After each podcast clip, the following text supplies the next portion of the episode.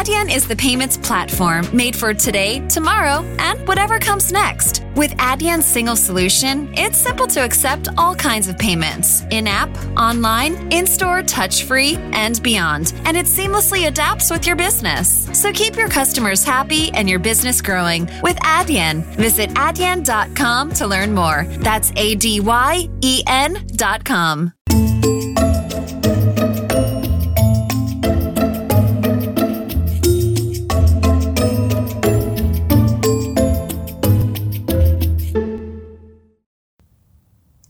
Bom, demos um salto quântico no que toca, no que toca a tecnologias para um, uh, otimizar o teletrabalho. Uh, esse para mim foi uh, esse foi, para mim foi o maior aspecto positivo desta, destes três anos que são inevitavelmente marcados, pelo menos um ano e meio deles é marcado pela pandemia foi bom no sentido em que permitiu revolucionar de forma que não vai voltar eh, atrás a vida de muitas pessoas que trabalhavam em escritórios, em open spaces e que agora ou vão ou nunca mais vão voltar ao escritório, vão voltar parcialmente ao escritório. E toda uma série de tecnologias que já existiam, como o Zoom eh, e, e essas, e, essas, um, e esses softwares foram otimizados para criar um, um meio para, para trabalharmos remotamente, embora já se falasse de nómadas digitais, tu até entrevistaste um deles, uh, mas, mas a pandemia veio provar que se calhar existem muitas mais profissões nas quais se pode -se trabalhar remotamente e ou ser nómada digital do que aquelas que nós pensaríamos inicialmente. Uh, portanto, esse para mim foi o maior, o aspecto mais positivo. O aspecto mais negativo é tudo o resto. O que é que nós tivemos em três anos? Tivemos uh, o, o apogeu barra declínio da era Trump, logo a consolidação da ideia de fake news e tudo o que gravita em torno disso, um, das deep fake news também. Um, esse mesmo com a saída de Trump houve um processo sem retorno da descredibilização da, dos meios de informação de comunicação tradicionais uh, que é também um processo sem retorno. Uh, nasceu o TikTok, outro processo sem retorno. Uh, e o que aconteceu foi, para mim, de mais negativo, foi que não são as plataformas que tornam as pessoas más, as plataformas são, os o, são o catalisador para podermos pôr uh, à solta o nosso cérebro reptiliano e a pandemia veio-nos provar exatamente isso. Ou seja, um, que o isolamento uh, fez com que procurássemos, alguns de nós procurassem uh, escapes uh, na informação alternativa. E a informação alternativa não é uma informação uh, nem é uma forma alternativa de conhecimento, é um escape, é uma. é uma forma de entretenimento. Essa também é, é, é, é aqui a questão, é encarar as notícias como uma forma de entretenimento, muito inicialmente por culpa dos mídias tradicionais que transformaram a informação em espetáculo.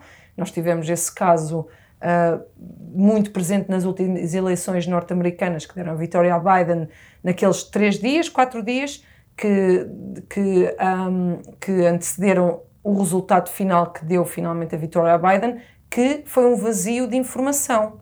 Foram, foram quatro dias de espetáculo, a CNN, a Fox News, um bocadinho replicado também uh, pelos mídias portugueses e pelos mídias em todo o mundo, em que uh, trans se transformou, foi o pináculo de transformar o nada em informação.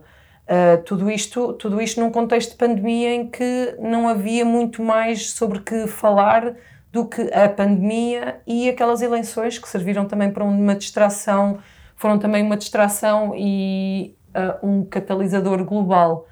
Uh, eu diria que são estes dois eixos, essencialmente negativos e positivos.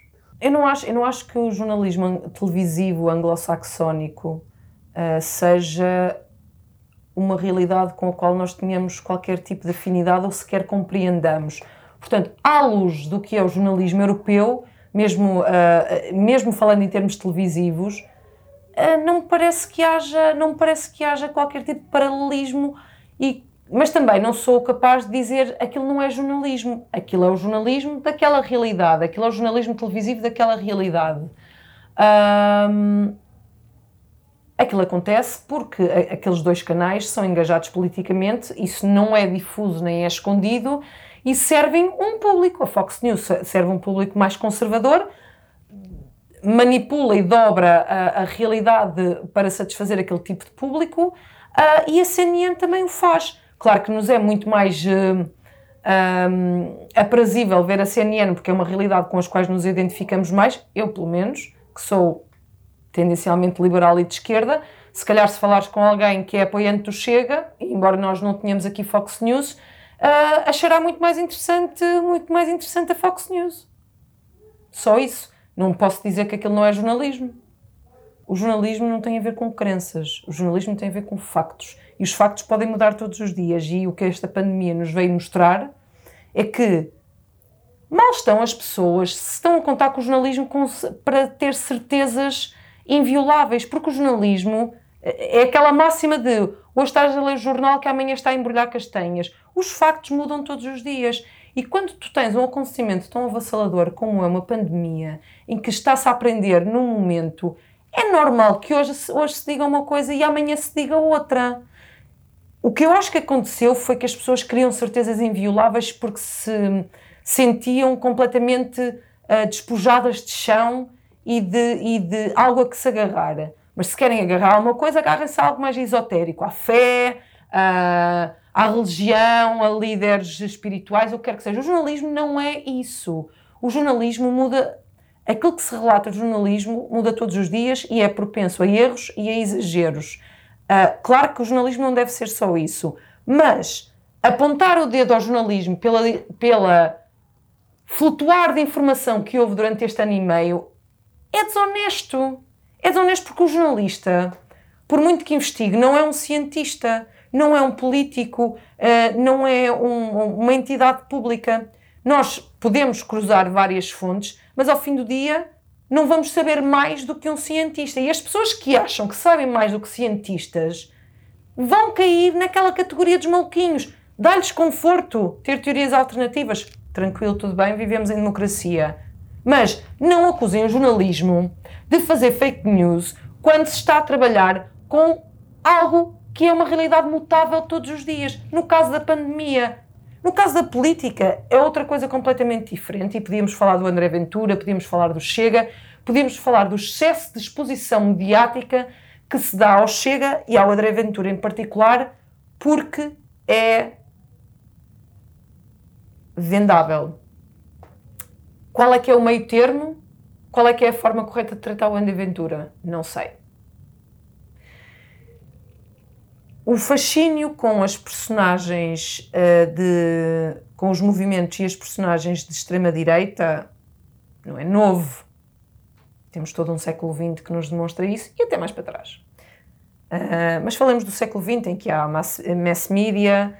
Uh, houve uma altura antes de tudo o que de horror mais profundamente horroroso que aconteceu na humanidade aconteceu, o Holocausto, que simboliza todo o mal uh, que há no mundo. Acho que sim, acho que é o acontecimento da história da humanidade que simboliza o mal que somos nós, que está em nós, não querendo entrar aqui por, por, por um lado filosófico. Antes disso, houve um fascínio coletivo europeu pela figura de Hitler. Houve um momento que não é glorificado falado por, por os países que depois se tornaram aliados e outros também, um momento em que aquela figura foi, foi atrativa e foi consensual, uh, ou pelo menos uh, interessante na, na, Europa, e depois as coisas foram-se descobrindo, os horrores foram-se descobrindo, e obviamente que aconteceu uma guerra e tudo o resto que se sabe. Mas os, os, os líderes carismáticos, os grandes líderes carismáticos, desde, desde agora vou ser um bocado polémica, desde Fidel Castro até Mao Tse-tung, passando por Hitler, por Mussolini, da esquerda à direita, todos esses líderes carismáticos e todos esses ditadores são fascinantes a determinado momento, são fascinantes até se tornarem horrorosos, porque aquilo que fazem uh, esconde atrocidades. Mas o André Ventura não é nada disso. O André Ventura é um deputado uh, democraticamente eleito, uh, como muitos, como todos os outros que estão na Assembleia da República. Representa algo que não existia em Portugal, com expressão, ou que estava nas margens, a extrema-direita, e que agora passou para o mainstream, chamemos-lhe assim. Se existe uma velocidade ou um apetite demasiado feroz ou até um bocadinho uh, irrefletido de tornar o André Ventura bandeira de alguma coisa e dar-lhe espaço mediático, fazendo até reportagens que são um bocadinho descabidas, como falar sobre a mulher dele, a mulher que está por trás de André Ventura e essas coisas, eu acho que é um bocado exagerado. Um, mas por outro lado, vamos sempre calhar partir vamos sempre ao lado oposto, que é, se nós não falarmos do André Ventura, o público vai acusar-nos de censura, vai acusar-nos de, de, de, tentar obliterar o Chega e, eh, e de tentar branquear, branquear não, apagar o André Ventura do espaço mediático. Portanto, há um meio termo que ainda não foi atingido de, de lidar com o Chega e o André Ventura de uma forma normalizada, dando-lhe o espaço que ele, que ele merece, que deveria ser logicamente menos do que o PAN. O PAN não tem o espaço mediático que o Chega tem. Eh, numa sociedade pós-contemporânea eh, como é que nós vivemos, e ainda por cima abalada por uma pandemia, a falta de referências faz com que as pessoas procurem algo que seja um, diferente, um, compreensível uh, e que lhes sirva de aconchego. Uh, aquilo que surgiu durante a pandemia, mas que já existia antes, como o negacionismo, um, os adeptos de, de, de, das realidades alternativas serve como um conforto porque a pessoa sente que pertence a algo que não é o mainstream, ou seja, que está a combater contra alguma coisa, contra essas forças uh, que dominam a sociedade, contra os Illuminati, contra uh, os, os Pizzagates da vida, contra, contra algo que elas não dominam e que acham que exercem poder económico e social sobre as massas. Logo sentem-se reconfortadas nesses nichos. Agora, mais uma vez, o jornalismo não tem de fazer de apaparicar estas uh, franjas. Uh, porque elas vão mudando de causas, elas vão mudando de, elas vão mudando de interesses, elas vão mudando de rostos, elas sempre existiram, mas são mutáveis, porque têm todas em comum uma coisa. Há sempre depois um gajo mais esperto do que todos os outros que reúne uma série de princípios e ideologias e lidera uh, os, os uh, marginalizados. E é aí que se formam as ditaduras, é aí que se formam os holocaustos. As redes sociais, a internet e depois as redes sociais, permite que essas pessoas tenham visibilidade, permite que tudo tenha visibilidade. E permite também lançar para a obscuridade uh, as pessoas que não têm acesso às redes sociais, seja em países como a China, onde é um ato de é um ato de rebeldia, é um ato de protesto e é um ato de rebelião conseguir publicar alguma coisa que chegue ao mundo ocidental. Uh, e aí sim tu vês a, a, internet no seu, na sua essência mais pura e, e, e, radical que é a voz.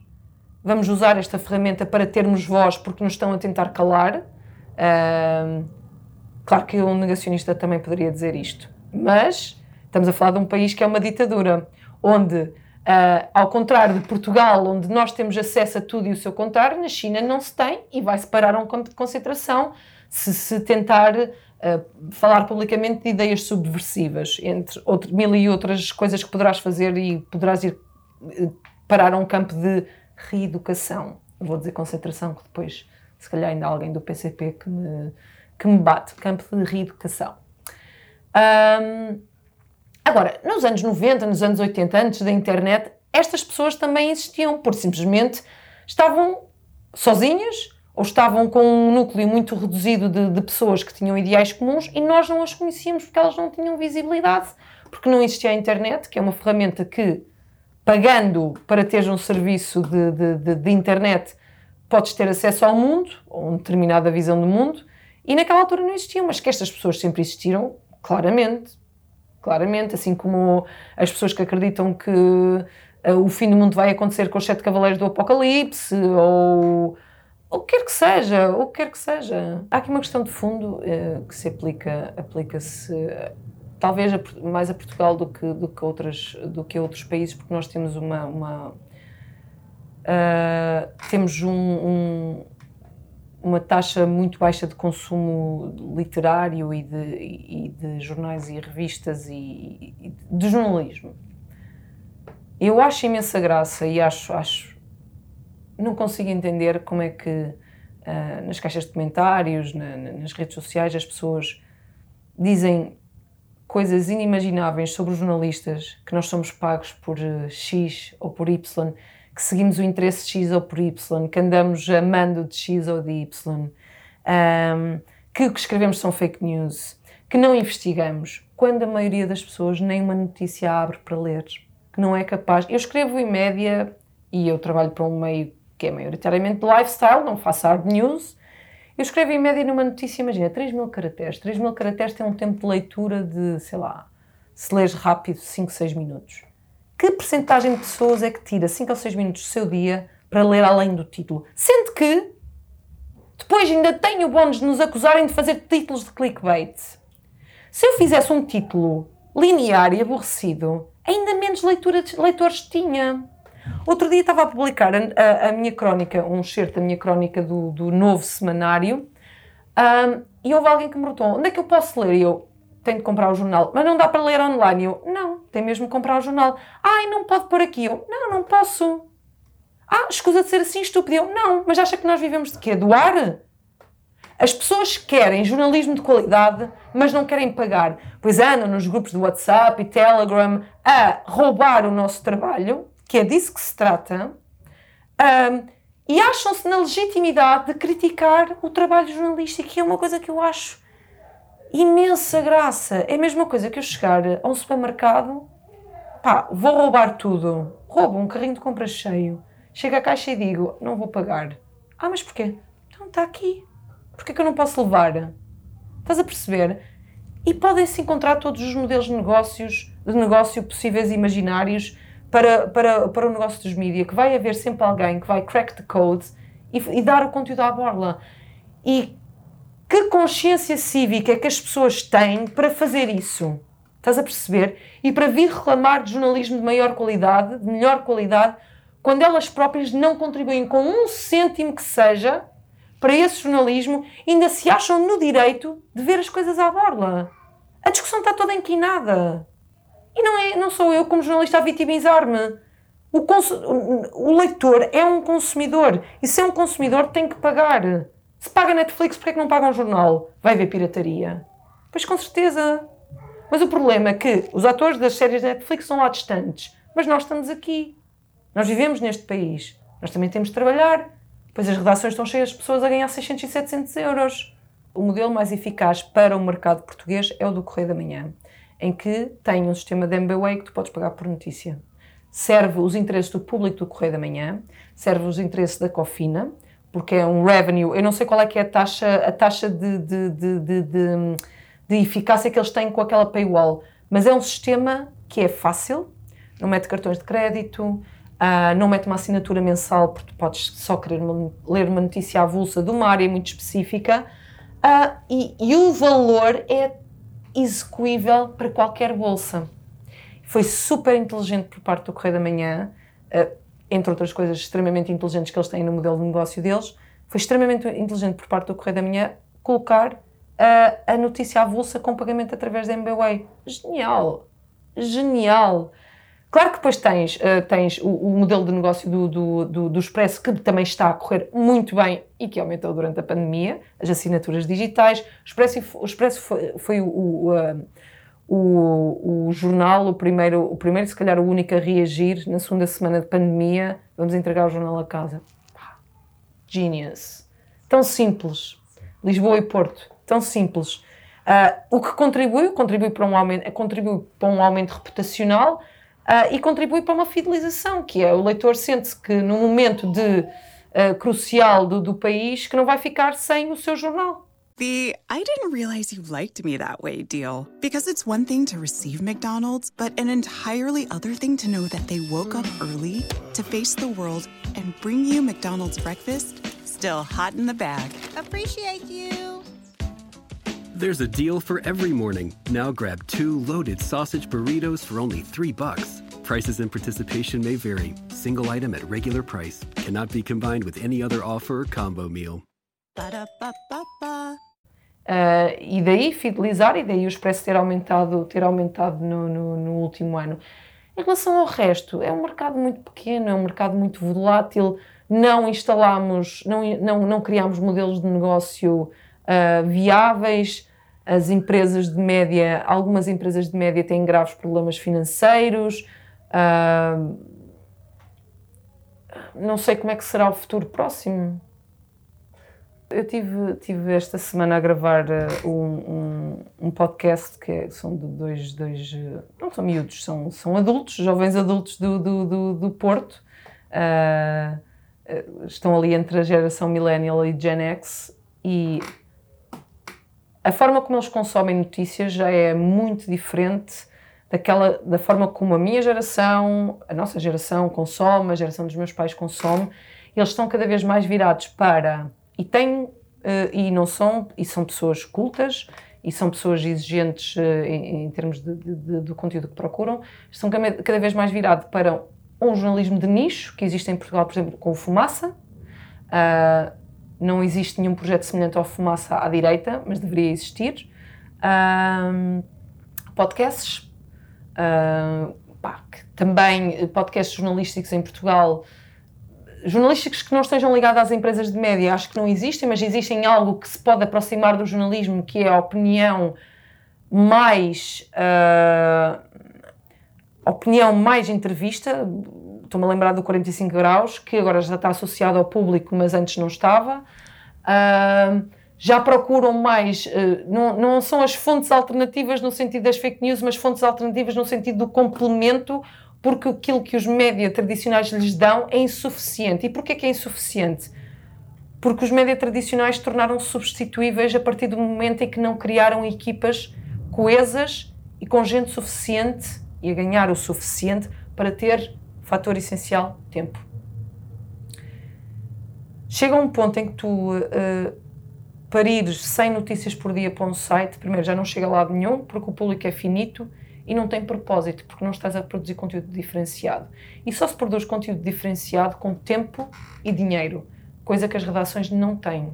Se não têm, não estão a produzir nada de nenhuma mais-valia. Claro que isto é tudo muito bonito de se dizer, mas quando tens uma empresa que tem de apresentar resultados e produzir dinheiro, é um bocado pá, como fazer. Tem que se fazer escolhas das duas uma, ou tu estás a produzir um jornal diário cheio de, de, de, de conteúdos que as pessoas já viram durante o dia, ou estás a produzir um conteúdo premium com reportagens de investigação, uh, videoreportagens, uh, infografias, uh, conteúdo diferenciado que tenham apelo ao público. Mas tens de perceber uma coisa, que é, daqui para a frente, o teu público vai ser um nicho. O público generalista, pelo menos para a imprensa, digital e em papel, acabou. Acabou. Ainda ninguém se apercebeu disso. A televisão vai sobreviver durante mais tempo. Quanto mais não sei, porque eu ainda vejo televisão, aqueles dois, dois uh, jovens adultos já não veem, muito pouco a televisão uh, tradicional e a que veem, veem sempre com uma perspectiva irónica, porque não dão grande credibilidade à televisão linear. Portanto, o futuro, o futuro próximo é este, é da especialização e do nicho. Quem é dono de empresas de média não quer fazer esse investimento porque é um investimento com risco. E andamos nisto. Que poder de controle é que tu podes ter sobre o teu trabalho quando uh, és, trabalhas ah, de forma precária e ganhas, não ganhas o suficiente para viver na cidade onde trabalhas?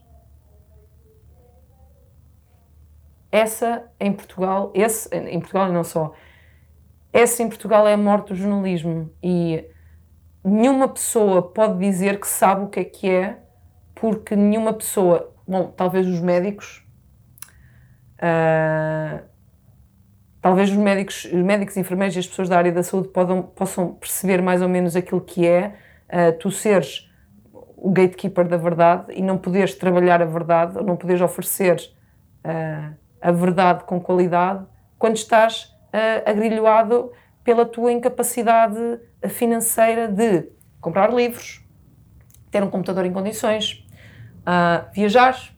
Quantos jornalistas é que tu conheces hoje em dia que se podem dar ao luxo de viajar? Eu não posso. Tenho que pagar uma casa. Não ganho o suficiente para viajar. Viajar para um jornalista e mais ou menos, mais uma vez, remeto-me sempre ao meu uh, patrono do jornalismo, que é uma figura improvável, que é o Anthony Bourdain, que foi um chefe transformado em jornalista. Aquilo que ele fazia era expor-se àquilo que todos os jornalistas se deviam expor, à realidade e à diferença, para aprender com ela. Um, e só uma minoria muito, muito, muito ínfima de jornalistas em Portugal é que se pode dar esse luxo. Uh, ou porque tem pais ricos, ou porque ganha muito bem, que é tipo top tier, uh, diretores, uh, editores executivos, etc e tal, e o resto tem apenas de sobreviver, ganhando menos do que um caixa de supermercado. Uma das coisas que mais me assusta na, na, nas consequências da pandemia é o eventual fim das empresas. Uh, não só pelo sentido de pertença a algo, como pelo simples facto de eu posso não querer ser empreendedora. Eu não quero esta glorificação. Então, em Portugal, isso, isso tem ainda um lado ainda mais perverso.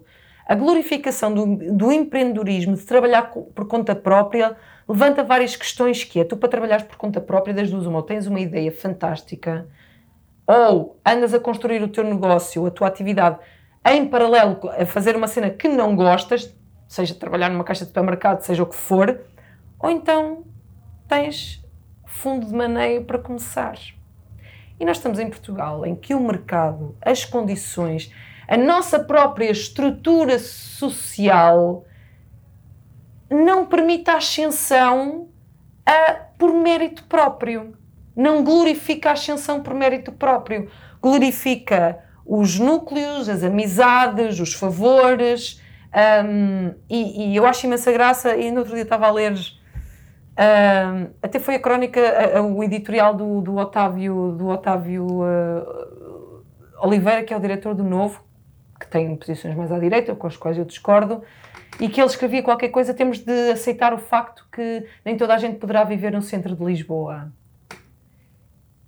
E eu li aquilo e, e há um sentimento duplo em mim que é, yeah, é verdade, eu faço parte dessas pessoas e eu não posso viver no centro de Lisboa. Man, mas era muito fixe. Eu, tô, eu vivo em Lisboa há 20 anos, era muito fixe que estas pseudopolíticas de habitação acessível deixassem de, do, saltassem do papel para a realidade. É uma utopia, continua a ser uma utopia.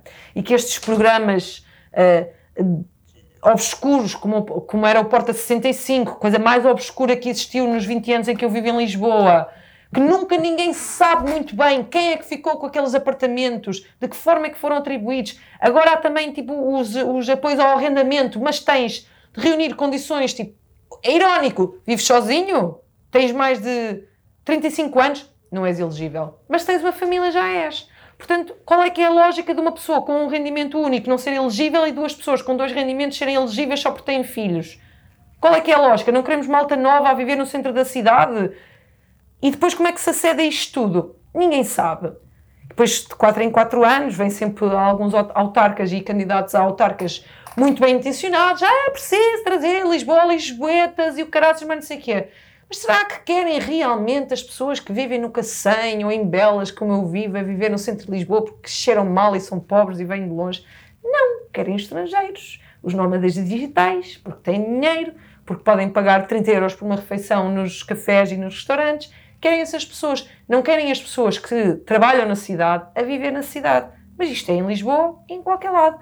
Com a diferença que somos pobres como o caraças. E que mesmo para viver nos subúrbios é difícil.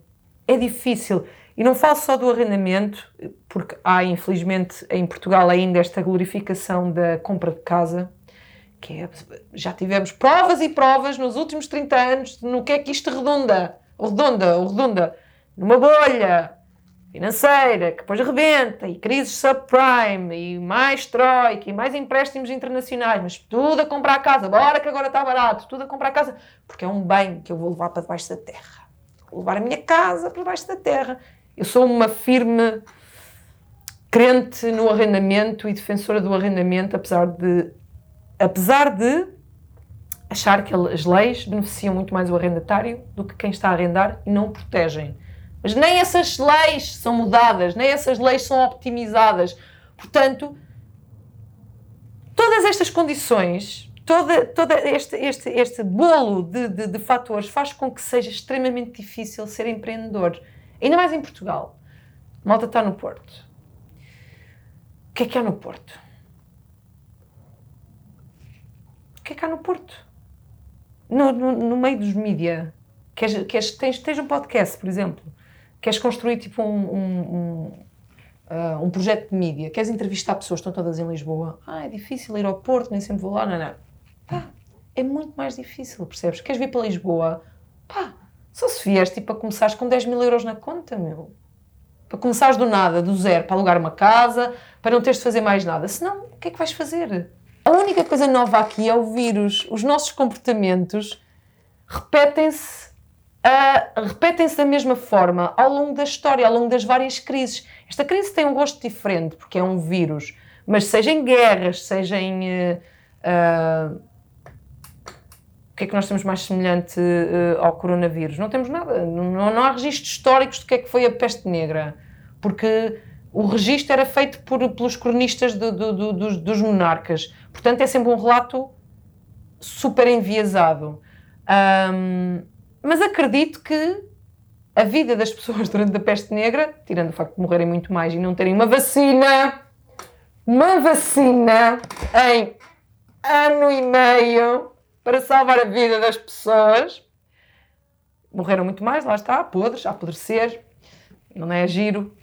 Uh, acredito que a vida das pessoas tivesse passado por esse tipo de convulsão. Claro que as pessoas não tinham capacidade, capacidade intelectual para refletir sobre aquilo que estavam a viver, porque estavam ocupadas a tentar não apodrecer, não morrer com peste, mas acredito que a vida das pessoas tem passado por essas convulsões, a fome, a falta de uh, recursos financeiros, uh, fugir dos ratos, essas coisas todas. No fundo, as coisas não mudaram muito. Mudou a nossa capacidade de refletir sobre aquilo que estamos a viver, porque temos felizmente essa, essa evoluímos felizmente nesse sentido de não ter alguns de nós de andar a correr para fugir de ratos ou para comer, nem todos, nem todos, uh, mudou a nossa forma de ver as coisas. Agora, a forma como a humanidade reage a crises e a grandes convulsões é sempre igual. Há uns que se aproveitam, há uns que fazem dinheiro, há os que sofrem, há os que morrem e há os que sobrevivem e passam à etapa seguinte. Eu consigo, embora seja um líder altamente problemático, eu consigo identificar-me com uma postura, com uma forma de estar e de liderar do António Costa. Uh, porque dá-me uma certa esperança de ser um Portugal um bocadinho mais moderno do que aquilo que é. Espero não me enganar, como me enganei ao votar em José Sócrates. Mas acho que não me engano porque já temos bastantes, já temos mais alguns anos de António Costa do que tivemos de Sócrates e ainda não. António Costa é problemático em questões do dia a dia, não é problemático a esse nível de José Sócrates, mas eu identifico-me com um líder como António Costa, mas António Costa não faz um governo. Não é um governo. E muito menos é uma União Europeia. Uh, as instituições estão, uh, estão uh, obsoletas e, e, receio bem que não se renovem a tempo de evitar o crescimento de movimentos ultranacionalistas movimentos locais de poder local em detrimento do, dos poderes ultra internacionais, receio bem que sim, e receio bem que isto vá degradar-se e, e, cair no espaço de 50 anos. Eu acho fantástico e acho muito bem que as pessoas digam isso, porque significa que chegamos a um ponto tão consolidado da nossa democracia em que as pessoas se podem dar ao luxo de serem estúpidas é perfeito. É, é o ponto mais maduro da democracia. Em, é, é quando tu chegas, tens toda a informação ao teu dispor e dás-te ao luxo de ser estúpido. Fantástico. É o, o patamar seguinte é o caos, é a convulsão. Tivemos, nós vivemos de um ciclo de uh, crescimento económico, anos 80 e 90, uh, ah, crise financeira, uh, readaptação acalmia com guerras pelo meio, guerras locais, guerras internacionais já não existem desde, bom, desde a Guerra Fria, que não foi bem uma guerra, mas foi. Não acredito que vá haver uma terceira guerra mundial, não acredito mesmo nisso. Uh, acho que estamos a entrar num momento de causa e indefinição de uh, valores éticos. Não falo de valores morais, valores éticos. mas acho que depois disso vai ser melhor no sentido em que quem está a passar por esta convulsão vai uh, ter as ferramentas mais afiadas para saber construir, seja a nível de jornalismo, seja a nível de entretenimento, seja a nível de uh, formas de trabalhar, uma resistência mais apurada a outros cataclismos que se possam seguir. Portanto, eu tenho esperança no futuro, num futuro próximo, e tenho esperança que vai ser melhor.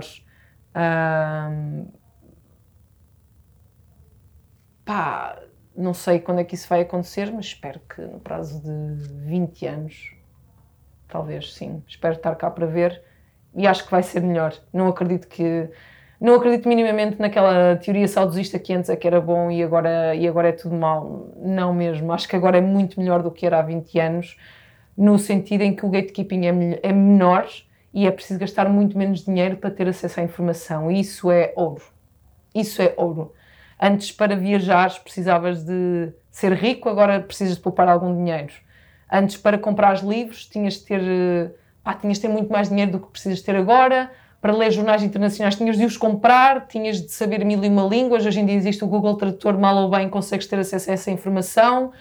Uh, portanto, acho que estamos melhores do que, do que estávamos há 20 anos. Temos é demasiada informação nas mãos e não sabemos o que fazer com ela, nem temos as ferramentas para já para saber geri-la. Mas acho que a seu tempo, sim, vamos conseguir uh, tornar-nos uma sociedade, a nível global, não estou a falar em Portugal só, uma sociedade mais melhor informada não digo mais tolerante, porque isso é um bocado uma utopia, mas mais bem informada, sim.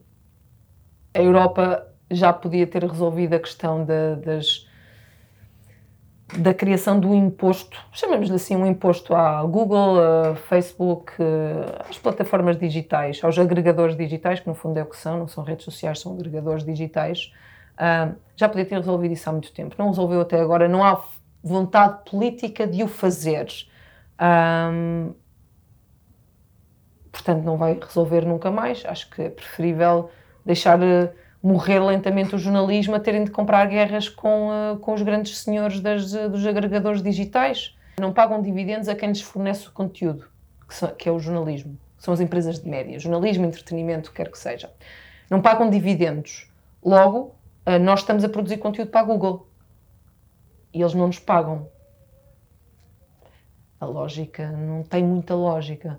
Os brasileiros ainda tentaram tirar, o Brasil ainda tirou os conteúdos da Google News, mas também quem é que vai à Google News? Lá, os, os, motores de busca estão tão optimizados que tu no teu telemóvel tens já um separador, se fores de Android, tens já um separador com as tuas notícias uh, um, uh, personalizadas com, com, o teu algoritmo. E é o que é. Não vou estar a diabolizar a tecnologia. Adoro tecnologia, é ótimo, facilita-nos a vida. Adoro carregar no botão e falar com o meu telemóvel e ele dar-me indicações para onde eu quero ir. Agora, tudo isto depende da vontade política, não é de falta de vontade de, de, de, das empresas que, ou dos donos das empresas de média, é tudo uma questão de legislação. E a nível supranacional, a nível comunitário, a União Europeia tem vindo a falhar redondamente. O projeto europeu tem vindo a falhar redondamente há já muitos anos. A União Europeia, assim como, por exemplo, as Nações Unidas, eh, são eh, entidades que se desligaram das pessoas que representam. No caso da União Europeia, nós, nunca nós portugueses nunca tivemos uma, uma ligação a essa coisa de ser europeu. Não temos. Uh, tem, se calhar, a Alemanha, tem a França, tem a Bélgica, e os países que estão perto geograficamente do centro de decisão e que também criaram a ideia daquilo que é, que é ser europeu. Nós, portugueses, somos ultraperiféricos e acho que não nos identificamos com ninguém. Talvez com os gregos, mas não os conhecemos muito. Odiamos espanhóis, que é um problema. Podíamos ser mais fixe. Que eu, coisa que eu nunca percebi, este ódio português aos espanhóis, porque eles são espetaculares, são mais fixes do que nós, são mais tem garra, meu, tem, pá, acreditam em alguma coisa, nós parece que não acreditamos em nada, mas por outro lado, para que acreditar em alguma coisa se temos quase mil anos de história está mais ou menos garantido que é o que é, não é? nunca nos identificámos com esse projeto europeu porque fomos sempre uh, até à expansão, até à expansão de, de 12, depois 16, depois uh, neste momento são quantos? 27? Até aos 27, foram entrando países que estão tão longínquos do centro nós, até determinada altura, éramos os mais longínquos do centro, portanto, éramos sempre parente pobre da, da, da União Europeia ou desta comunidade uh, económica. Depois foram entrando países ainda mais distantes, com os quais nós não temos absolutamente nenhuma relação, a não ser, com alguns, uma moeda e um espaço de circulação livre e essas coisas todas. Agora, de quem é que é a culpa dessa falta de criação de, de identidade? órgãos decisores, de, de, quem nos representa, quem é que são os nossos deputados europeus? Ah, não sei. Uh, não sei se Nuno Melo ainda lá está, ainda lá está. Nuno Melo, Marisa Matias, ainda lá está. Pronto, pá, não, não sei, de certeza que fazem um ótimo trabalho, mas, mas houve aqui. Uh, Acho que foi dado de barato passado o, o, o, o, orgasmo coletivo que foi a nossa entrada na União Europeia e depois o euro também. Uh, houve aqui um desligamento por uh, toda a gente acreditou que íamos ser uh, europeus ou ser da União Europeia só por ser da União Europeia que isso bastava para nos unir. Não foi feito nenhum esforço de atualização e a verdade é que as pessoas que nos representam lá fora, também aqui, lá fora, são pessoas com quais não conseguimos criar ligação. Um,